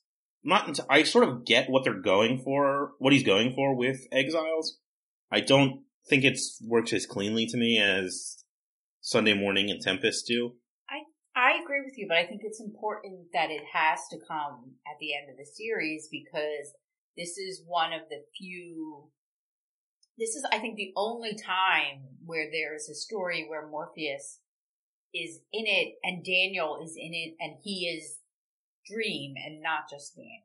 Yeah. So what's happening in this story is one, the art is really oh, it's fantastic. Jon J. Muth is doing these like really impressionistic, uh, you know, ink paintings. It looks like, um, you know, classical Chinese art, but occasionally dips into these sort of more um, detailed, like illustrative portraits. Uh, it does it uses traditional panels, but then also a lot of the pages break from the panels, or will have elements flow out, like the through the ink strokes flow out of one panel and into the next. It uses a lot of like negative space. Yeah, it's really. I mean, and it's also very limited. I mean, it's black and white. Mm-hmm. There's a little bit of blue. There's a little bit of red. So other than the very beginning where there's these sort of watercolor traditional Japanese artwork or Chinese artwork panels mm-hmm. that are colored, the rest of the issue is just very sparsely done. And there's some yellows, some blues, and some reds, but it's really gorgeous. So we get this character, Master Li, who is, I think in a lot of ways, he's a, he's a metaphor for Morpheus. He's a metaphor for Matthew. He's also, I think, he's a symbol of a father. This yeah. is like the wrap up of the father son journey that goes through the whole series. So he's this nobleman who was an advisor to the emperor. Uh, and it's unclear exactly. This sort of, I think this sort of takes place in a vague, like, mythic era of China. Uh, it's kind of like, yeah, there's some kind of um, uprising, the White Lotus uprising and this man is the he's he is a advisor to the emperor, and his son joins this White Lotus rebellion, which has something to do with magic, but they're not very clear about what it is. His son joins this almost it's like a almost like a cult of magicians. I think it's supposed to be sort of it's supposed to invoke like the Boxer Rebellion, where they the part of that was they sort of had the self mythology of like being inhabited by these mythical and historical spirits. A lot of this reminds me like it is almost like a companion to Soft Places. Oh, I think this is very explicitly a sequel to that story, to the Marco Polo story. So he's his son was involved in this rebellion and was killed, and now he the emperor takes pity on him and instead of killing him exiles him and he has to travel across this vast desert uh, which is notorious for being populated by malevolent mythical figures like fox spirits and stuff like that. And along the way, he reflects on his life. He finds a kitten and takes it with him. He gets lost and sees a vision of his son. He has a dream about drinking a bowl of tea, a bowl, I mean, no, uh, drinking a cup of wine uh, he has this really great conversation with his son where he says, When you were alive, you were all my joy. Now you are dead, and I see you only in dreams. And when I awake, my pillow is wet with tears. The kitten is living, and it needs my help. I think also, I mean, it's very clear that he meets Morpheus. Yeah, he meets Morpheus in a tent, and they have a little moment together They Uh, talk about that he's in- sons. They talk about their sons, of course. Yeah, presumably this is Morpheus. This is Morpheus after he's met with Marco Polo because he references that and he him giving him sharing his water in the desert. He gives some wine to Master Li and, and tells him to use the coin he would have paid him with to pay the next person he meets that needs it. Uh, I feel like this must be like either this is right after he's killed I think it is right Orpheus, after. or it's like right before he, like while he still knows he's going to have to do that.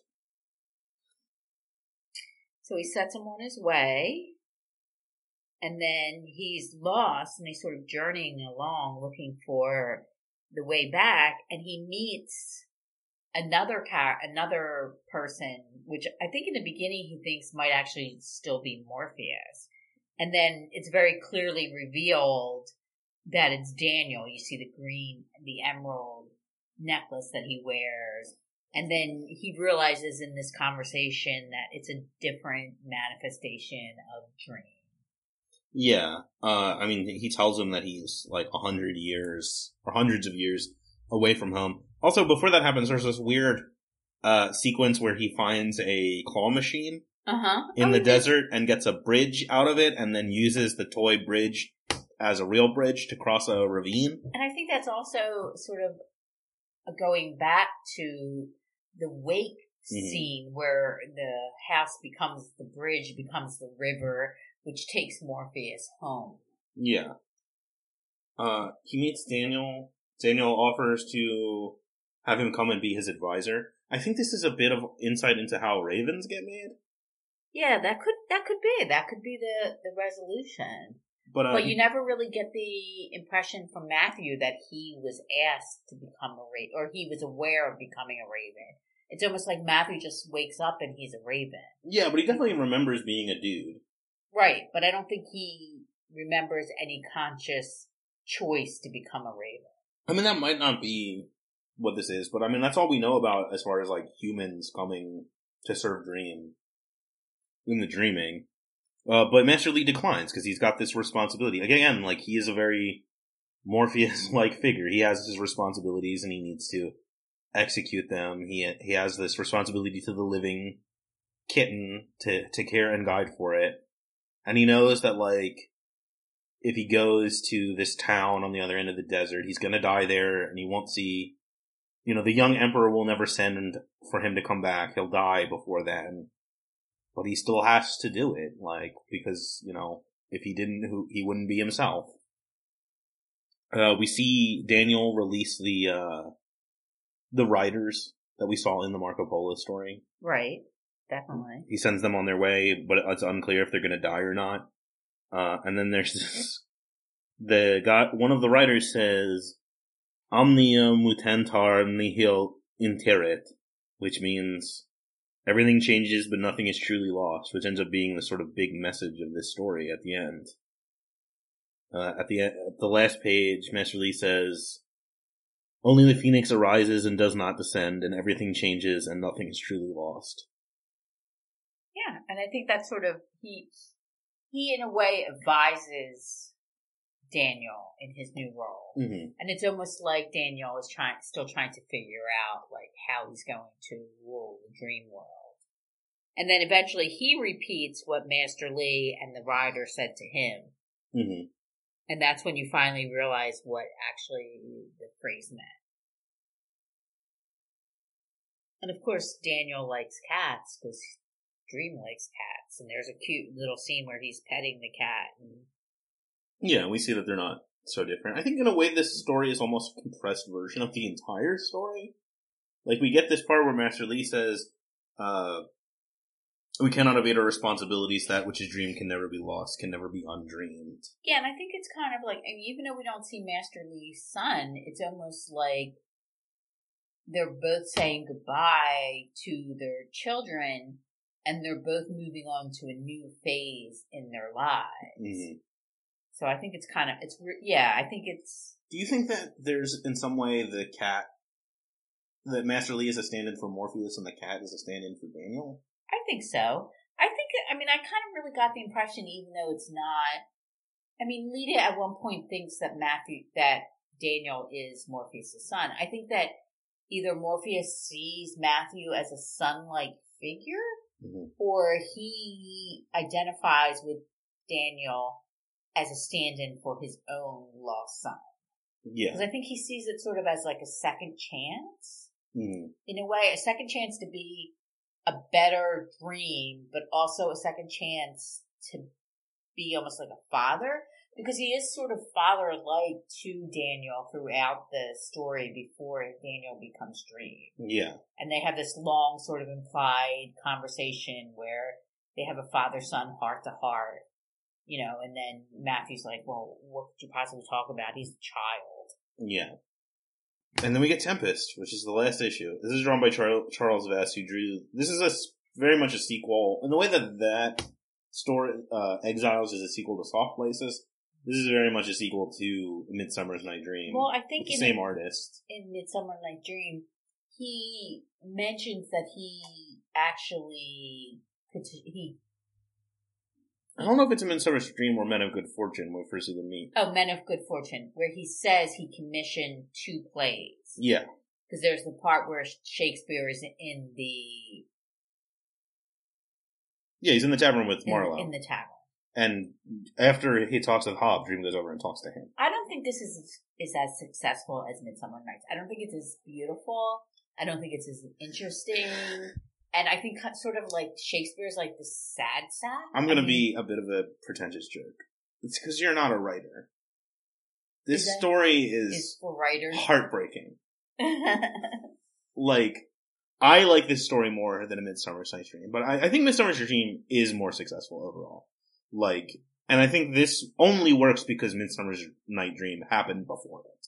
But I think But- that this, I think that the Tempest itself, even though on the trappings of what the Tempest is about, about a magician and magic and books and uh, artifacts that are empowered and imbued with magic, it doesn't seem like as much of a natural fit into the Sandman universe as a Midsummer Night's Dream. I think the ending, though, makes it fit and is like heartbreaking and beautiful. So what, what this story is, it, it's just a chunk of time at the end of William Shakespeare's life as he tries to write his final play, which is The Tempest, which is the last play that he owes to Morpheus. And we see him interacting with his daughter, we see him interacting with his wife, with his old friend Ben Jonson, uh, we see the ways in the how that the different little moments that he's experienced directly inspire things in the play.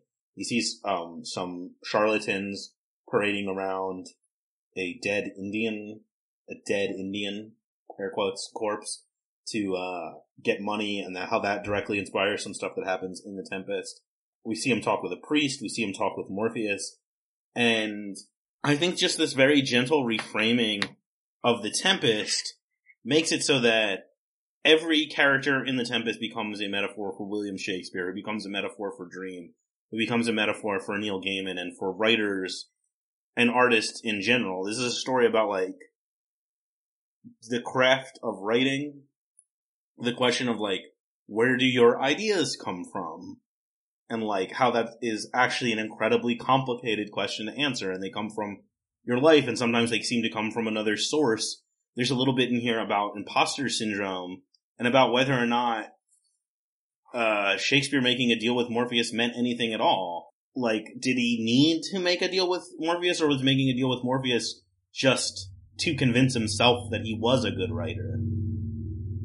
And to, that he need, like, does talent exist? Is it just practice? Like, all these questions get raised here and you know, so much is made in this of like the sacrifices of being a writer and like the different paths Shakespeare could have taken and whether or not things would have been better off if he had just failed at his first play and returned to Stratford and just been like a bricklayer or whatever.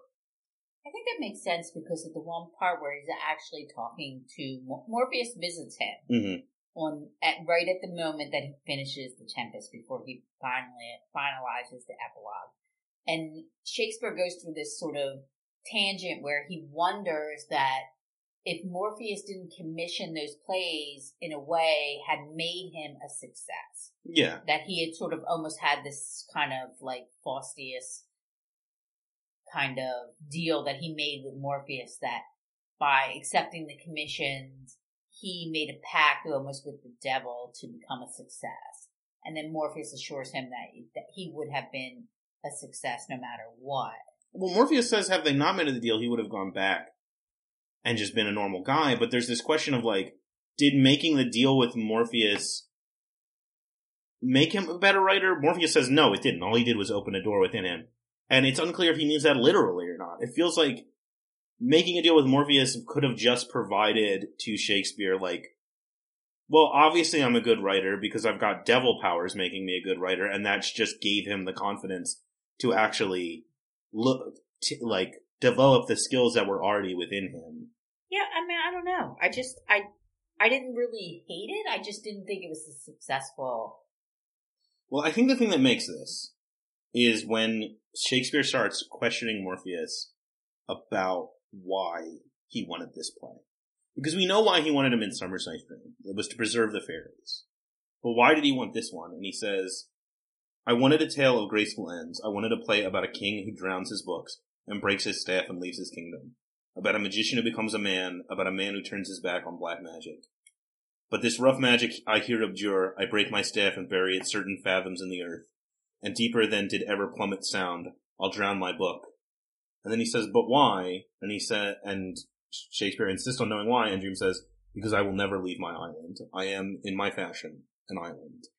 He knows, he knows even back then that he, he can never make the choice that destruction made. He can never abandon his responsibilities, and one day it will destroy him. And in the way that a Midsummer's Night Dream is a, like a nature preserve for the fairies, this is a window into another world for him. It's the same thing as the question he had asked when when Shakespeare asked him the question of like what would have happened had I not made the deal with you, and Dream tells him what would happen. This is that for him. This is his view into another world where he was able to make this decision he knows he can never make. This this is him. You know, you get the impression now that when Dream has his conversation with Destruction, when he contemplates whether or not he's going to kill Orpheus, what he's seeing in his head is Prospero, and he knows he can never be Prospero. I have one question that's totally unrelated to that. There's this one panel where Morpheus invites Shakespeare to his house for a drink. They decide they're going to have a glass of wine to celebrate. Are you talking about the proto Merv? Is that what that is? Yeah, well, see, before they use pumpkins for jack o' lanterns, they use turnips. Oh, and okay. we see a man with a turnip head who is presumably some either an earlier incarnation of Merv or Merv's direct predecessor.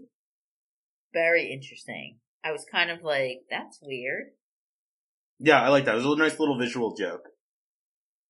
And then at the end, the ending I think is so beautiful, where he he wakes up and he realizes that uh, Dream has left him to write the epilogue, but only with his own words. And Uh, I'm about to tear up. I I don't know. I don't know. This story is really affecting to me.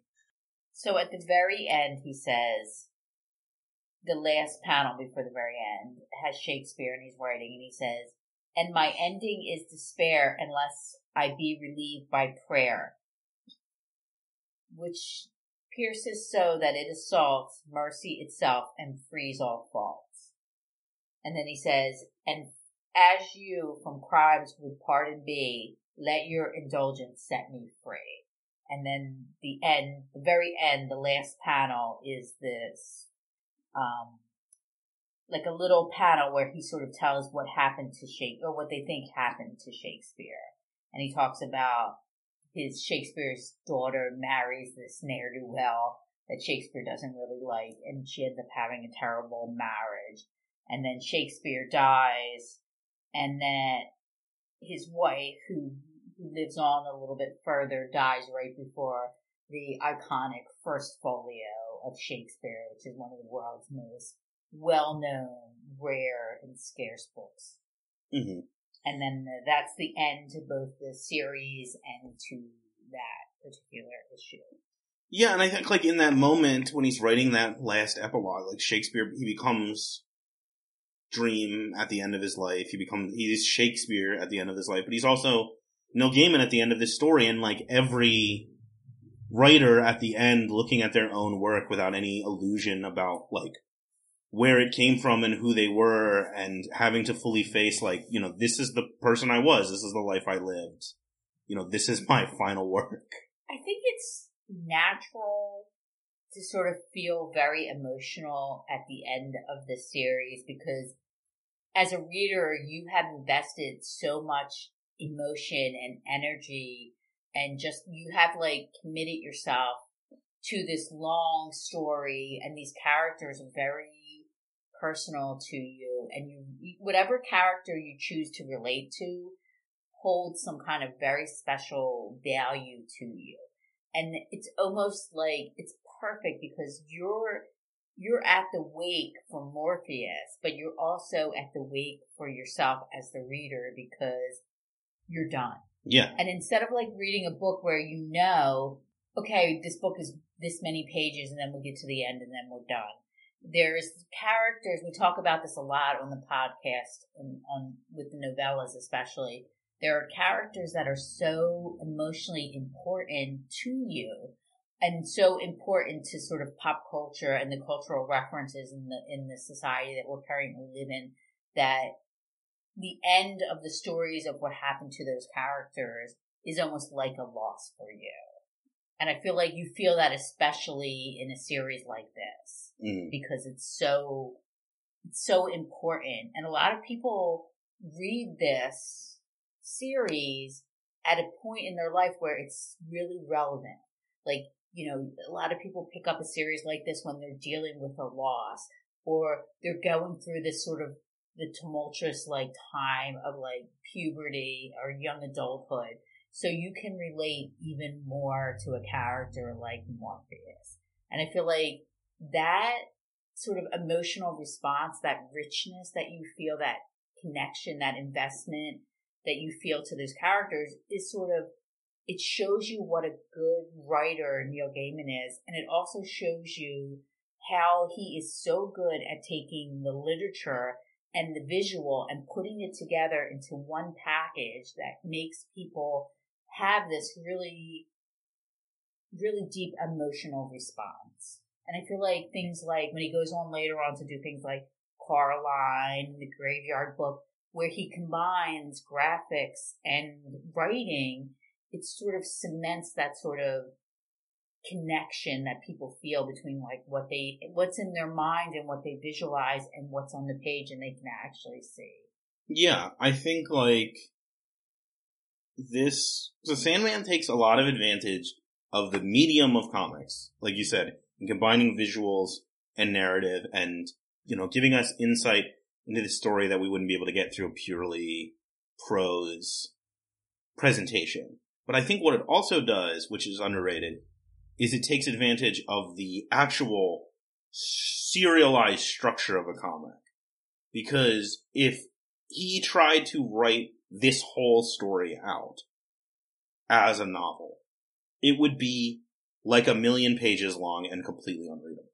But you know what? I hate when people say like, this is a blank for blank. You know, Mhm. like this is a story that's like the serialized stories of Charles Dickens before modern times. It is, yeah, But I hate that people, when people say things like that.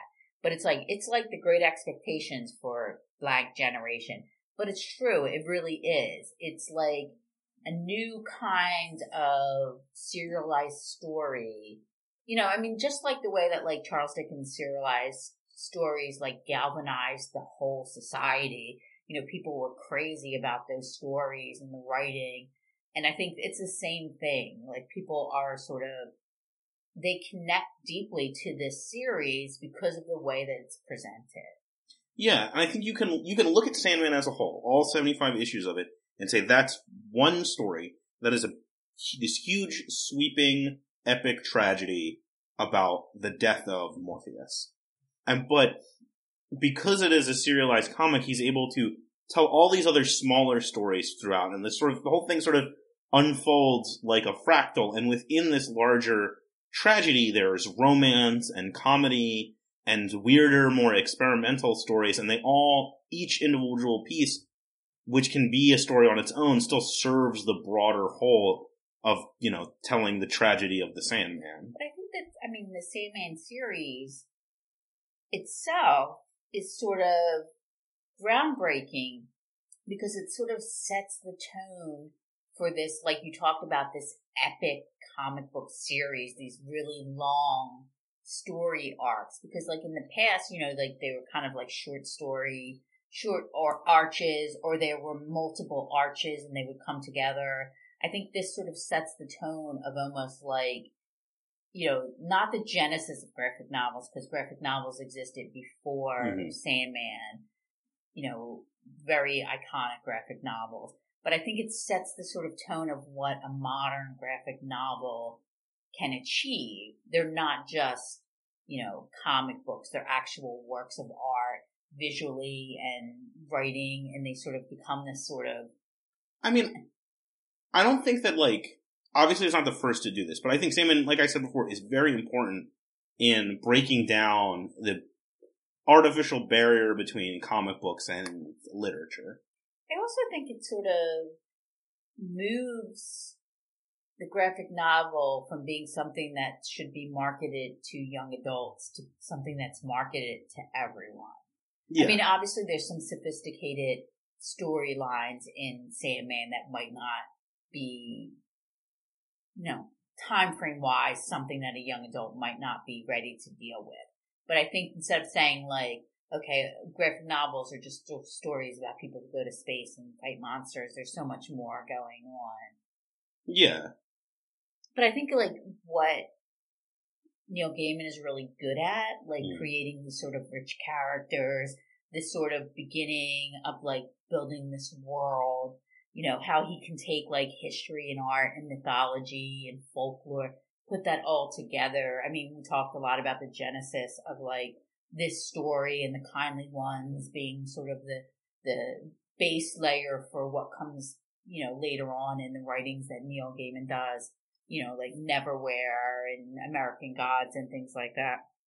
But I think he really sort of does a lot to sort of blend like all these sort of traditional literary things into something that's modern and fresh and speaks to sort of pop culture. There's lots of references to superheroes, DC mm-hmm. Comics. Mm-hmm. There's references to cultural things as well as pop culture things, which I think sort of makes it a little bit more relatable. I mean, if you tried to pitch someone a story about, I'm going to write a comic book that's in essence like about Greek mythology and Greek tragedy, people will be like, hmm, I don't know, it sounds a little boring. But then you're like, okay, I'm going to have Martian Manhunter, I'm going to have space, you know, I'm going to have all these different things in there, fantasy elements, sci-fi elements. It kind of like makes it more approachable. Yeah, I think so. And Shakespeare too. Yeah. Yes, Shakespeare. I'm now so embarrassed that I, I started tearing up about the, the, Shakespeare story at the end of this. Well, I, I will tell the story about how I had was reading The Snowman with Jo Nesbø, his Harry Hole series, by myself in the house when Nathaniel was away at college and my husband was working nights. I scared myself so badly that I could not go to sleep. So that's embarrassing to me that I would read a detective story and be so terrified that I could not even go to sleep. I I mean I am I'm a very uh, emotional person. I have a lot of strong emotional reactions to art. Usually it's confined to when I'm experiencing art and not when I'm just talking about it. I feel like people need to make themselves open and willing to be moved by art. I mean, I talked about, I don't know if I talked about it on the podcast, but I talked about the first time that I saw Nighthawks. Mm at the Edward Hopper painting at the Art Institute, and I cried. Yeah. I stood in front of that painting and I cried because when I saw it in real life, now I'm getting teared up. it was so such a, a strong emotional response that this painting drew from me. Mm-hmm. And I felt like if you can't experience art of any form, music, poetry, comic book, whatever, anything that you can if you can't get that emotional response from something, mm-hmm. then you need to allow yourself to be open to have those experiences. Yeah. And so getting back to talking about Sandman and not about how much everything makes me cry. Uh, I think that this is a flawed work. We've talked about a lot of the flaws with it. But I think it's still, even with all of those flaws, that like time has made more visible. It is a masterpiece. And like, I mean that in a literal sense. Like, when you get to the end of this story and you look at it as a whole and say what you will about Neil Gaiman's other works, this stands as like, I think pretty irrefutable evidence that at least at some point in time, he had mastered the art of writing. Well, let me ask you to uh, let me pull like an ultimate Sandman Corinthian. Let me ask you a. Let me make a comment that's more of a question that is actually two parts. Okay. About this series. Do you think the flaws make it better? Um, I don't know if they make it better. I don't think I would trade them out. Like, I would not want a a version of this story that was like completely sanitized and had the rough edges sanded su- off. Yeah, would you be suspicious if this was completely perfect? Yeah, I think so. And then also, this is the second part. This is part 1A. Do you think that this has the quality to withstand the test of time? I mean, it's already over 20 years old. Yeah. But do you think 50 and 60 years from now, people will still be reading Sandman and talking about it? Yeah, I think absolutely. I think that this is like it's got just has so like I said, it just has so much to say about you know storytelling and writing about like responsibility and change and family and death. Like it's a very full and rich work. I mean, we got like twenty hours of conversation out of it. I, I think like this is still this is going to be around for a long time, and as more and more sort of academic courses start to take on you know, comic books and graphic novels, I think this is gonna, I 100% believe that Sandman is gonna wind up in, like, the canon. Yeah, I think, I mean, I already feel like Neil Gaiman is poised to be one of the relevant writers of this time period. I think it's interesting because as we were going through the series and I was talking to people and I was sort of talking about the Sandman series, every single person that I talked about they were like, "Oh man, I read the Sandman and it's great." And then they start talking about the part that was most relevant to them. Mm-hmm. And it was so interesting because when I talked to older people who had read it in the 90s and they talked about the, you know, the parts and then younger people who were picking it up now and someone who was actually still reading through the series. And it was interesting to see it's like what parts of the Sandman series were relevant to the person who was reading it and talking about it. But it was kind of interesting because everyone who read the series wanted to talk about it. Yeah. No one's response was, yeah, I read that. It was pretty cool. Yeah, Like- and I think it's like it it invites discussion. I mean, I think again, I'm going to say something really dramatic. I think that Morpheus is is like one of the greatest literary characters of all time, and he is set up in such a way where like you you need to discuss him because he is feels fully realized and fully three dimensional. We see all of these sort of complicated nuances to him, but he still has a level of mystery to him. There's still all of these questions you have about like him at the end that you you have to talk about or they're to nag in your brain forever. Well, that's why I think a, I mean, a great story and a great character will do that. That the conversation will continue long after the book is finished. And I think that's the amazing part of this series. I mean, I really, I enjoyed it. This is the second time we went through it. And Mhm. interestingly enough, both times that I have read the Sandman series, I have read it with you. Well, yeah. I mean, well, I it makes sense. I feel like the Sandman is a pretty solid middle ground between the things we're into. You know, it is a comic book and it's very literary minded and it's very concerned with like, you know, books as like an important vessel worthy of preserving. You know, we get a lot of Lucien as the librarian in it. And, you know, it's full of all of these references and stuff. Like, it makes sense that this would be a comic that we would share together. Yeah. Do you have anything else to add about the series overall? Uh, That won't take 20 hours to tell us? no, I don't know. I think we pretty much said everything we need to say about it for right now. Uh, this is the third time I read it. Every time it gets me super emotional at the end. Uh, this was the first time that I had a, such a strong reaction to The Tempest. as I had you're before. reading it at a different period in your life. This is Yeah. what we were talking about books that hit at exactly you know Mm. the perfect moment that you need to read them. You read them. So like your experience of reading it when you were in high school and your experience of reading it when you were in college and reading it as an adult, uh, they're going to be different. Yeah, I was this this time reading it through. I had a much stronger reaction to the Tempest, and I had a much stronger reaction to Brief Lives than I had before. And I think my opinion on Destruction almost completely changed. Like when I was talking about him as being a much more sort of like negative character, uh, that was not a thing I had felt about Destruction the first two times I read it. I was pretty fully on his side of like, yeah, fuck it, fuck responsibility, do whatever you want. And now I'm just like, it's kind of sad. He's kind of sad. Well, do you want to finally announce what we're what our next comic adventure will be? Yeah, so the next ongoing series we're going to do is uh, Swamp Thing. We're going to read the Alan Moore Swamp Thing run. It's six volumes, so it won't take us as long to get through as the Sandman, but I think there's a lot there to discuss. I think it's a, a, a like fitting choice. We had talked about Swamp Thing a little bit at the beginning. It kind of laid the groundwork for this sort of series that Sandman would become. It's the prototype for I think Swamp Thing is the prototype for a Vertigo series, and Sandman is very much like the epitome of a Vertigo series. Does that make sense? It does. I've never read Swamp Thing. I know who he is, Mm. and I know a lot about hearing Nate talk about Alan Moore, so I'm excited to sort of. Have you ever read anything by Alan Moore? Will this be the first?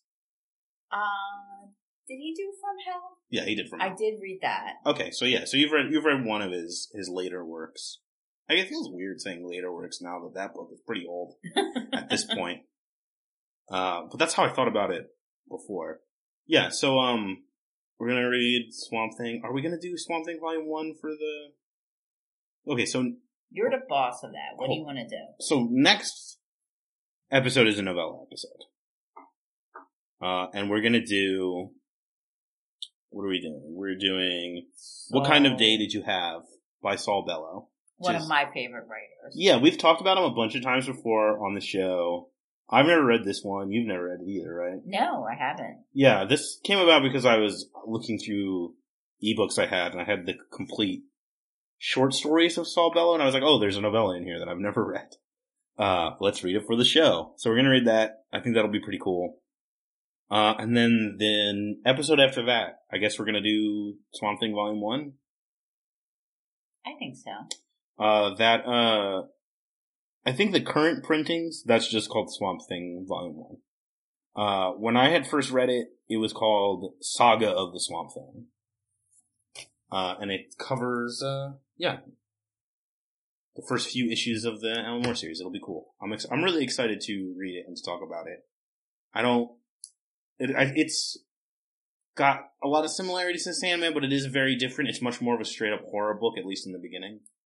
Is there anything about Marxism in there? I need to prepare myself? Uh, Is there any trigger warnings politically in there? I, pr- I mean, I think it starts with an evil corporation literally trying to make money off of Swamp Thing's body. So Well, look, as a Gen X, I think we're good. I think you've sold me right there. Sold. All right. Uh, that was the end of Swamp of Sandman. It feels weird. No more Sandman. We'll we'll we'll come back and we'll read Overture at some point, but for now we're we're done with this series. So uh spoiler alert, stay tuned and one for one last time, sweet dreams.